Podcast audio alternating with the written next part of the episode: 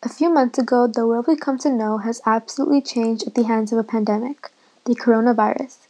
People in all countries locked down, schools, jobs, businesses, and everything that makes the world work shut down.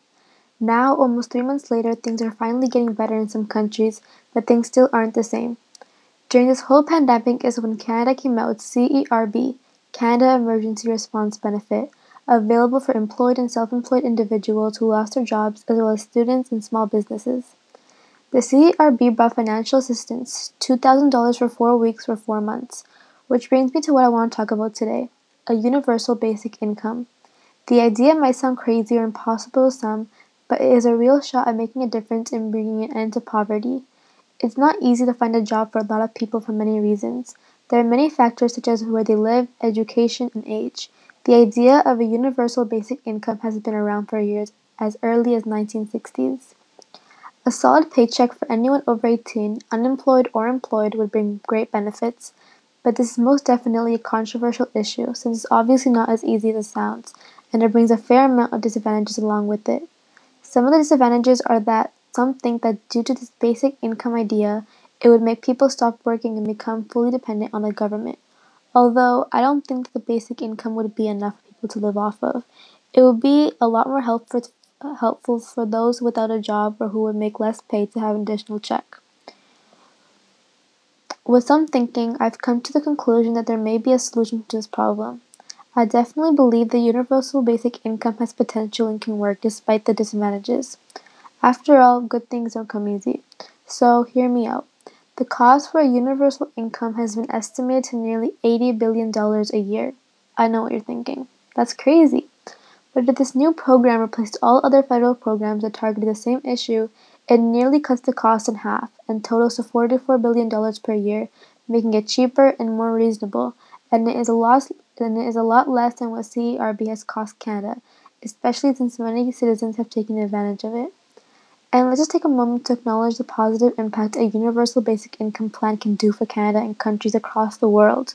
More than 3 million Canadians are in poverty and live off of less than $2.50 a day. Put yourself in their shoes. These days, you can hardly purchase a single water bottle for that price. Most of the people in these conditions have no way out no escape, and little help some are able to get simply isn't enough. Our government's main concern should be solving this problem, and I believe that they have the resources, but we need to push them to do so. A petition can secure a country-wide basic income, and I believe that other countries would be inspired to follow. Petitions have been used for many years addressing several issues and to gain the government's attention on things going on in the world. The website change.org is a popular website for petitions with more than 240 million users. This website's Justice for George Floyd petition recently became the most signed petition of the year. In order to get universal basic income to become important to people, we need the public's attention. The executive and legislative branches of the government are important to us in this case because ultimately those people will be making as well as implementing laws. This basic income idea would fall under equality rights in the Canadian Charter of Rights and Freedoms, which states that every individual is equal before and under the law and has a right to the equal protection and equal benefit of the law without discrimination and in particular without discrimination based on race, national or ethnic origin, color, religion, gender, age, or mental or physical disability. A recent study has shown that the majority of Canadians fully support a universal basic income idea, and the idea isn't as uncommon as you may think. Places such as Kenya, Iran, and Alaska have used and tried out a similar income plan. A useful method would be to start off with a basic income not an income for the whole population, but just a few hundreds or thousands of people. This way, it would help ease into the idea and not put a lot of pressure on the government at once. These trials, in a sense, would give everyone a good sense of both the positive and negative impacts. This, this universal basic income, or even just basic income for a while, is one of the best ways to ultimately end poverty. Evidence has shown that basic income brings many other benefits such as reducing crime rates, happiness, health, and school attendance. As Nelson Mandela once said, poverty is not an accident. Like slavery and apartheid, it is a man made and can be removed by the actions of human beings.